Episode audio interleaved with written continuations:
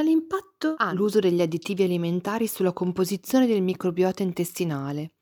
Il consumo di tali sostanze ha un ruolo nello sviluppo della sindrome dell'intestino irritabile?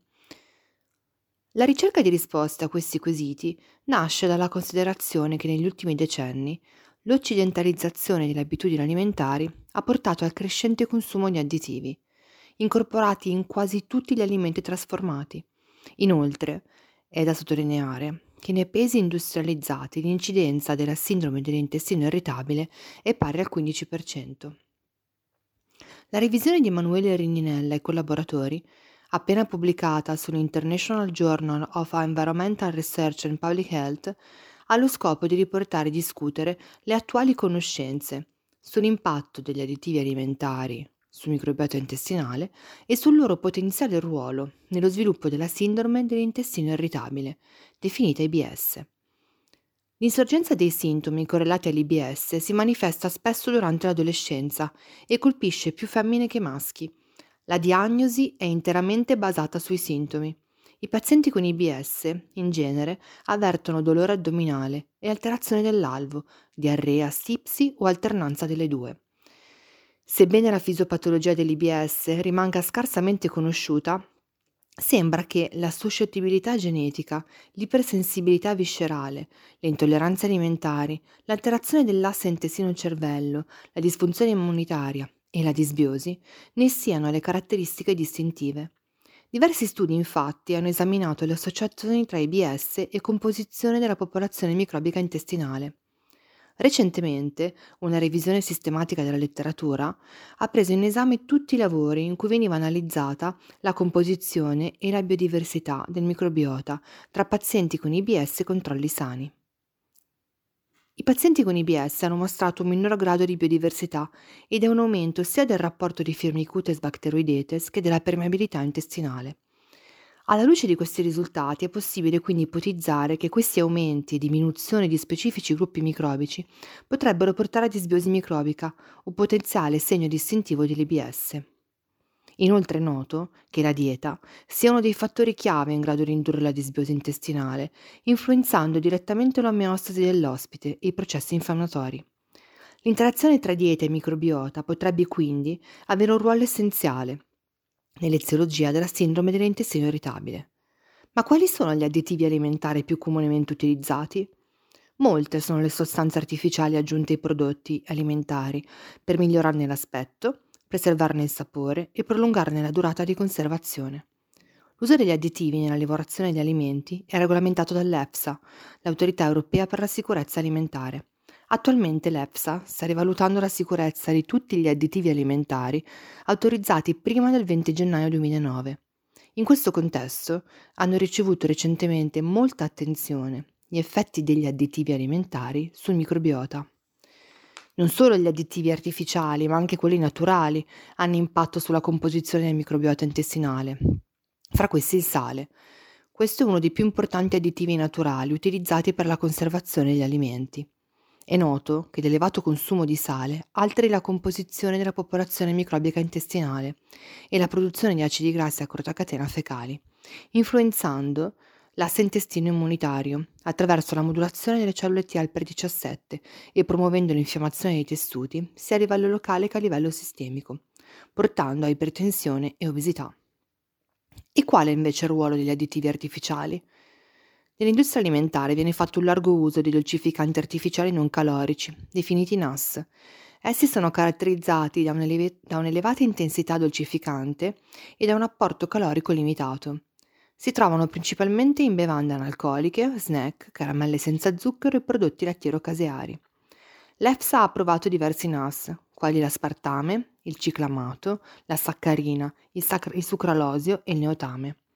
Secondo una recente revisione della letteratura, studi condotti sull'uomo e i modelli animali, il consumo di dolcificanti artificiali è associato a una disbiosi intestinale.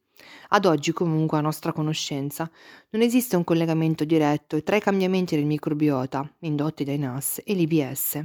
Tuttavia, alcuni studi hanno dimostrato un aumento significativo di bacteroides nei pazienti con IBS.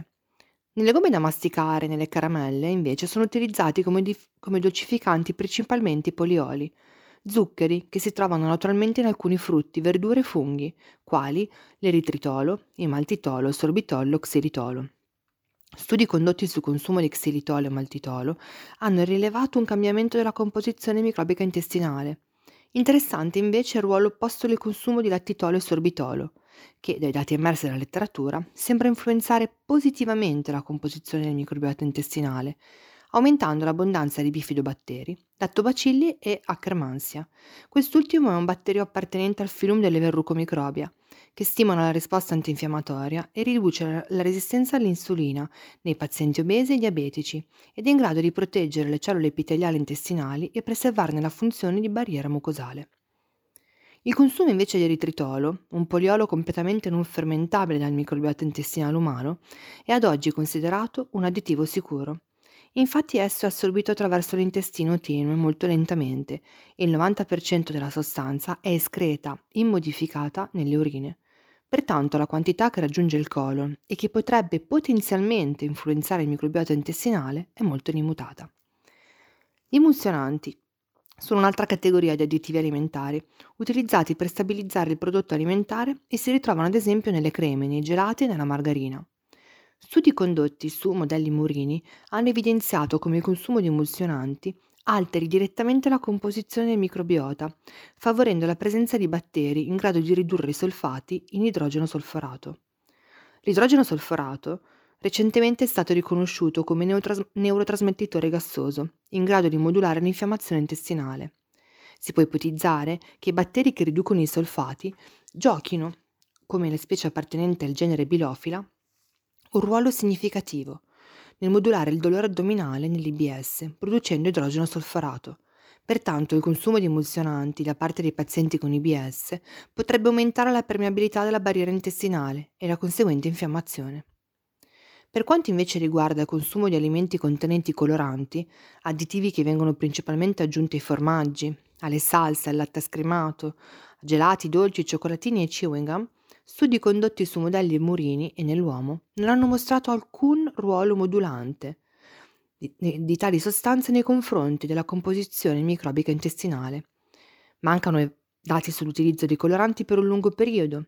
Interessanti invece i dati derivanti da uno studio condotto sul consumo di biossido di titanio, comunemente usato come agente sbiancante o schiarente nei prodotti alimentari, su modelli murini, nei quali è stata indotta la sindrome dell'intestino irritabile, evidenziando una diminuzione significativa di Akkermansia e Barnesiella. Quest'ultimo genere sembra avere un ruolo protettivo nei confronti dello sviluppo da patogeni e svolgere un ruolo chiave nell'immunomodulazione. Quindi, tutti questi risultati suggeriscono che la disbiosi causata dall'esposizione a coloranti alimentari come il biossido di titanio potrebbe portare alla disbiosi del microbiota con variazioni di batteri specifici nella patogenesi dell'IBS. Infine, i coloranti alimentari sono sostanze naturali o sintetiche che ritardano la degradazione degli alimenti, possono inibire la crescita di batteri, funghi o inibire l'ossidazione di costituenti alimentari. Sebbene i benefici e la sicurezza dei conservanti artificiali siano dibattuti tra scienziati alimentari e tossicologi, si sa poco sul loro effetto sul microbiota. Solo uno studio recente ha rilevato un impatto significativo del consumo di una miscela di benzoato di sodio, nitrito di sodio e sorbato di potassio su topi colonizzati da un microbiota umano, evidenziando una crescita eccessiva di proteobatteri e una diminuzione di batteri intestinali con proprietà antinfiammatorie, come Clostridium tyrobutirricum o Lactobacillus paracasei. In conclusione, tutti questi risultati forniscono preziose informazioni sul potenziale impatto degli additivi alimentari sulla composizione e sulle funzioni del microbiota intestinale, potenzialmente coinvolto nello sviluppo dell'IBS.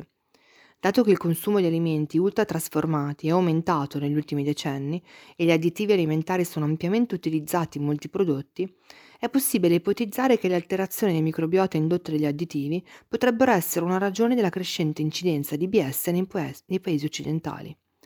Anche se la maggior parte degli studi è stata eseguita su animali e sono necessari studi sull'uomo, molti dolcificanti artificiali, emulsionanti e coloranti alimentari potrebbero rappresentare un potenziale driver nascosto dell'IBS attraverso le alterazioni del microbiota intestinale. Di conseguenza, gli additivi alimentari dovrebbero essere evitati preventivamente nella dieta, così come gli integratori, per i pazienti con IBS.